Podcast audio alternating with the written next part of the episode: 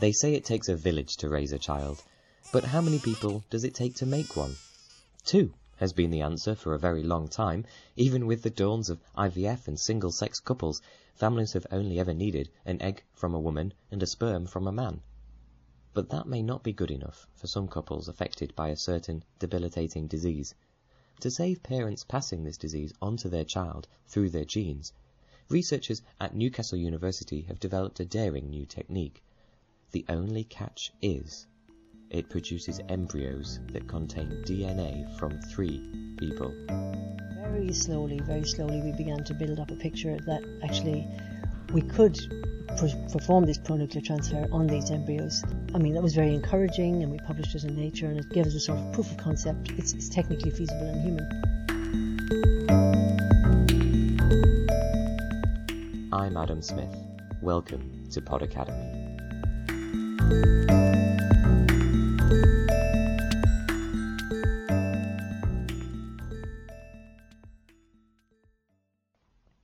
You just heard from Professor Mary Herbert at the top there, who's part of the research team at Newcastle. The therapy she's working on is not yet proven in humans or available for patients. Because it raises so many ethical questions, the research in Newcastle is undergoing a public consultation process right now to help the Health Secretary decide whether to allow a change in the law so that the researchers can begin testing it in humans. The consultation asks us questions about the limits of scientific research, how far we'll go, and the interaction between science and family life. As Professor Martin Richards, who studies families and how reproductive technologies have shaped them, explains. There are clearly a set of issues, I think, that the standards, if we look at other kinds of assisted reproduction, that are problematic. I've spent some time with both Mary and Martin to hear about how the Newcastle technique was developed and what the history of the family tells us about whether we'll adopt it. First, let's look at the disease that, it is hoped, could be stamped out by this science.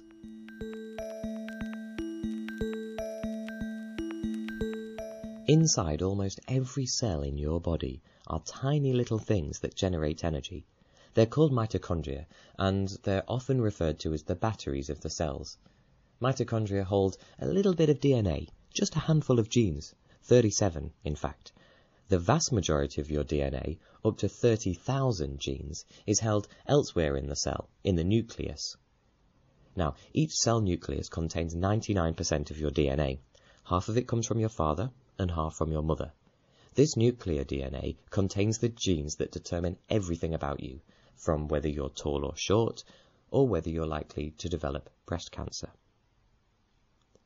Your mitochondria contain only 0.1% of your overall genetic material, and all it does is help them to make the proteins they need so your cells can always have enough energy. Now, while the vast majority of your cell's DNA comes from both your parents, the DNA in mitochondria comes only from your mother. For some people, the DNA in their mitochondria is damaged, which can lead to disorders. They can cause miscarriage or stillbirth, some babies born with mitochondrial disease live only for a few days. Others, they struggle on for months, or maybe even years. The symptoms and the age at which they become apparent vary widely between patients, and they can affect single organs, for example, causing blindness or heart failure, or the whole body.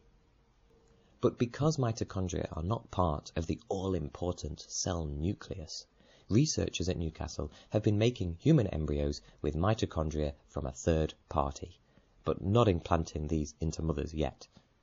They make an embryo with the DNA from the mum and dad that will make a nucleus, and the mitochondria from another female. This means that faulty mitochondria from the mum wouldn't be passed on to the offspring. The embryo could develop normally into a fetus and still inherit 99.9% of its DNA from its mum and dad. Everything it needs to determine its eye color and all the usual things we inherit from our parents. But its mitochondria would contain a little bit of genetic material from another person. Here's Mary on a very long, drawn out experiment. I was rather surprised it worked because the pronuclei are in the human are enormous structures. They're like 30 microns diameter, you know, you're dealing with big pipettes and so on. But We worked with it. It took, it took quite a bit of doing, and our early results were not that promising. Those of us who are grappling with the ethics are weighing up the fact, among others, that if the treatment were given the green light, the mitochondrial DNA from the second woman would be passed on to the resulting child into the next generation, if the child was female, because remember that mitochondria are only passed on through the mother. It's very hard to guess what the consequences of this would be generations and generations down the line. It's that where the law stands. You cannot alter the genetic structure of a cell while it is part of the embryo. This meant that the HFEA originally did not even approve of the basic research Mary and her colleague Professor Doug Turnbull wanted to do. Because every license every research project involving embryos has to be licensed by the HFEA. When we put in the, re- the, research application, they turned it down, we appealed, they turned it down again, and then we appealed to the authority. And Doug Turnbull and I were about to make a trip to London with a bundle we'd been sent by the HFEA when we realised actually the HFEA now had two barristers there, there. So we sort of said, well, maybe, maybe, maybe we can we postpone this? Maybe. So um, we, we. So you you didn't have any lawyers. No, you were just no, going to we were just argue going yourselves. To, to argue our case. You know, Yeah. what, does, what does genetic structure mean? And Yeah. because genetic structure has no meaning in biology. That's I mean, the term in the legislation. yeah, yeah, Right. yeah. After that appeal to the authority, they allowed us to do it. And my understanding, it was really came down to weasel words, was that they agreed that we that the genetic structure of the embryo was changed in that it contained a genome it didn't have before, but that we didn't alter it. So that gave the initial go-ahead to the first stage in the research, and now, a few years on, Mary and her colleagues are keen to move the project on and see whether the embryos they produce can be implanted into mothers and lead to pregnancies. But first, they've got to win the support of the public through this consultation. Then the Secretary of State for Health, currently Jeremy Hunt, who will have to decide whether to make the required change in the law. the research and the regulatory sort of process is moving in parallel. So I hope that these discussions and the public consultation will, you know, encourage the Secretary of State to have this debated in Parliament and allow this, in principle, to be permitted as a, as a, as a clinical treatment. And then it's up to the regulator, I believe, to, to, to, to look at the evidence that we produce. You can see how this one piece of research shines a light on the layers on layers of interests and regulations and legislation which are all up for discussion at the moment. Of course, there are researchers who study all these sorts of conversations and the way that public attitudes to reproductive techniques change over time. One such person is Martin Richards, Emeritus Professor of Family Research at the University of Cambridge. Martin has spent decades looking at family relationships and how they change. So I asked him how he expects the public to view the new techniques to thwart mitochondrial disease. We need to understand what this would all mean to the various people concerned in terms of the same kinds of things that we ask questions about if this was straight egg donation. Um, there are questions about how we should treat these donors. I mean, should we say this woman's given an egg for this kind of treatment? Should we treat her as if that egg had been used directly in IVF, which would mean that uh, the donation would not be anonymous, that when the child grew up they would have access to the information, including the name, or the fact that the whole egg is not being used, and in fact the nucleus, which some people would see as that's after all where the genes are, which in one sense make us who we are, but a lot of other things are needed for that too. But should that make a difference? Should we then say, well, yes, she's not really a reproductive donor. She's giving. Before the research can continue into humans, now the government wants to know how you feel about this. On the 14th of September, the Department of Health launched a consultation through the Human Fertilization and Embryology Authority, the HFEA, to collect public opinion on this technique. Gene Watchdog opens door to fertility technique that gives children three parents, screamed the Daily Mail headline. Three people, one baby, public consultation begins, said the BBC. The Guardian called it genetic modification before changing its story when it was pointed out to editors that the technique did not amount to fiddling with the actual genes inside a cell. These headlines show just how controversial and political this scientific research is. I asked Professor Mary Herbert how it feels to be subject to such public scrutiny. I think the public consultation is really interesting actually because it's a very difficult, these are very difficult concepts. And I think the media coverage has been very good and people in general, I think have, they, they, they can grasp it. Um, and it's, it's a, been a, a, good exercise in, in, in public engagement, I think, because one hopes they can explain it in a way that people can get their heads around. Uh, and, and, and then form, form a view. And, and my, my dealing be, with the public on this, because I was involved in another sort of sounding board organised by the HFEA. And it was very heartening and very encouraging that, you know, people really wanted to understand, were able then, once they had sufficient information to formulate a view, that's what it seemed to me. Mm. So I don't think it's sensationalist. I know we've had all the complaints about the headlines and so on, which are confusing. I mean, the three parent baby thing is very confusing, but um, even to people who know some science. But you know, overall, I think the coverage has been has been excellent. People are getting a grasp. No doubt Martin and colleagues will be poring over the HFEA consultation response once it's published early next year. It will, after all, be the latest public attitude work on the cutting edge of assisted reproductive technology. But there has already been plenty of research done on technologies available today, such as IVF and donor insemination. In fact, one of the things that came out of that work pretty early on is, in fact, most children are not told that they're born through game, donor gametes. Really? Did, did that surprise you? It didn't surprise me because it, it, it used to be the practice. Now, uh, in fact, not so long back, um, the practice has actually removed anonymity. So now, when children reach adulthood, they're able to ask not only for details about their donor, but um, the name. Mm. But um, yes, I had assumed, and I think other people had assumed, that um, there were reasons in the past, particularly when the, the legal situation wasn't clear, and that the child would technically be illegitimate. Um, those were removed. Um, another issue which was raised about secrecy was that men wouldn't wish to know have their infertility sort of publicised, so that needed to be a secret. Mm-hmm. I wondered whether you could tell us a little bit about the nuts and bolts of uh, when you're doing research in this area. Depends what the issue is. Let perhaps give you an example of one project uh, some of my colleagues have been engaged in. In the USA, there's a website where donor children donor parents and donors can sign up because they're interested in making contact with each other. Now, a lot of interest in why are people doing that, what they hope to get out of it, what happens, do they actually get to meet donors, and so on.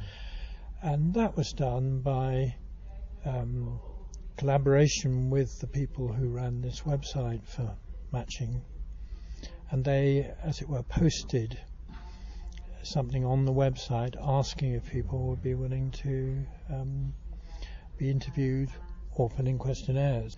Most of the people who sign up on that website aren't successful in any of their searches. Um, I mean, they may be in the future, but they haven't as yet been. So the number who've actually made contact is quite small. Some of the main data there is really what one might call straightforward description. Um, asking people why were they searching? Uh, I mean, they want information? Did they want to meet, mm. etc. And that that was done through questionnaires, which basically set out a number of possibilities. Mm. What is interesting about the results, I mean, it did show something that wasn't what at least everyone expected, is that most of the searching, in fact, was done by parents who have donor children, but typically they were quite young. And many of them were as, if not more, interested in finding donor siblings than they were finding the donor. I think it was certainly a surprise that it, that was so important. I mean, mm. people did know. I mean, people doing the research knew there were cases mm. where people had been very interested in mm. trying to find you know, the other children of the same donor. Presumably, sometimes there's th- there are um, hundreds of well, not maybe hundreds, but lots and lots of siblings, more than what we might think of in a in a very conventional family, at least. Indeed. I mean, in theory, there is regulation of the number. Um, in the States, the regulation really has, uh, it's a kind of professional recommendation. Mm. I mean, in Britain we have um, rather tighter regulation, but in the study we found, well, the people who did it found some very big collections, I mean, 50 plus. I mean, there'd already been actually a press story about a man who got called the god of sperm, who claims to have 500 children Through donation. through donation. And is there any merit in his claim? It's very hard to say. I mean, his story is that he thought he was donating for research, and his sperm wasn't being used reproductively. Mm. It's very hard to verify. The god of sperm may have gone to the press with his story, and we all may be consulted on our thoughts on the potential mitochondrial disease therapy, but reproductive technologies were not always talked about so openly. Martin's historical research has spotted cases from over a century ago, when these treatments were still very much behind closed doors. In fact, the earliest use Yeah. of insemination was using husband sperm. Um, and there was quite a wide belief that a certain amount of female infertility was because the sperm couldn't reach uh, the uterus. So that became, I'm talking now sort of early 19th century, a bit earlier, that was quite a widely used treatment to get sperm from the husband and to inseminate it when the wife was having problems in conceiving. Um, didn't actually seem to be very successful, but it didn't stop people trying, and you know it seemed sort of reasonable thing to do. But in fact, as early as the 1880s, the Pope condemned it on the grounds basically that it was unnatural. And well, there was a concern then, and that continues, that the sperm was produced by masturbation, and that, that was regarded as a sin. In Britain, the practice of assisted reproduction grew up in the late 1930s when infertility clinics opened and offered these kinds of treatment. But they were not popular, even in the medical profession. There was, for example, the first paper in the British Medical Journal describing the practice, which is in the 1940s, uh, got a huge correspondence in the medical journal from other doctors saying, with varying degrees of politeness, basically this was outrageous and should be stopped. Not quite all of them, but broadly hostile. So was it um, very difficult if you wanted to have this treatment to find a doctor who would help you? Yes, I mean there were very few people at least doing it in clinics. Um, it's quite possible there was other um, doctors offering it, as it were, sort of privately. Um, But yes, it probably would be quite difficult. But I mean, there are other people. Marie Stopes, the sex guru, as it were. Mean, she she had a large correspondence with people who'd write to her. You know, she was a kind of agony aunt for sexual problems, and she was writing letters to people from. Well, she claims about the uh, 19, early 1920s, if not a little earlier, suggesting that if they were having problems conceiving, as she put it, they should avoid expensive doctors. And she gave them very clear instructions about how the husband should get hold of a friend and how you could collect the sperm and how you could inseminate yourself. Have you found any uh, primary source material, any accounts from the people who did this? Not quite that. I mean, there are some letters to Marie Stopes about people who've used it successfully. But no, we, we have the accounts from the clinicians about what they were doing. But the whole thing was shrouded in secrecy. Brits may be famous for their rather Victorian reserve when it comes to talking about these things. No assisted reproduction, please. We're British. But one thing we're not prudish about is research. As this consultation into mitochondrial disease treatment shows, we're keen to have research and the ethical implications of it discussed very openly. It's a way for us all to get to decide the course of science and medicine. Most people I've spoken to about this consultation expect the public to be broadly supportive of the techniques. So I asked Mary Herbert what the next stage in her work would be if she got the go-ahead from the Health Secretary next year. She told me that the research would inch forward, starting with the blastocysts they produced. Blastocysts are very early stage embryos. The next stage of the research would be for us to satisfy ourselves first that we had sufficient evidence here that this was worth going for in terms of the number of blastocysts we can produce. Because obviously, if they can't, the blastocyst is an important developmental milestone because if they can't become blastocysts, they they're not likely to implant. So that's my, my first question. You know, is it likely to be effective? Is it likely to give us pregnancies? And then the next thing would be, are these blastocysts normal? And normal, we will look at a range of parameters. I mean, part of the problem is that we don't really know what normal is for a human blastocyst, but we've got unmanipulated blastocysts to look at. And I think in the course of this research, we will also uncover a great deal of new knowledge about early embryonic development. So there would still be a lot of research to be done, even if it were given the green light before it would be used in patients. It depends on timing, obviously. I mean, we aspire to be have this, you know, have the answer within five years. But you can't, you know, biology is, we're dealing with biological system here and with the donation of eggs, and it's a bit, you know, there are always unforeseen challenges.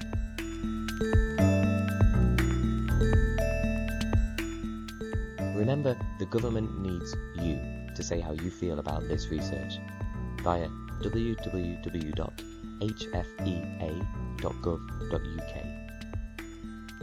To read a transcript of this podcast or find links to further information, including the consultation, visit podacademy.org or tweet us at podacademy.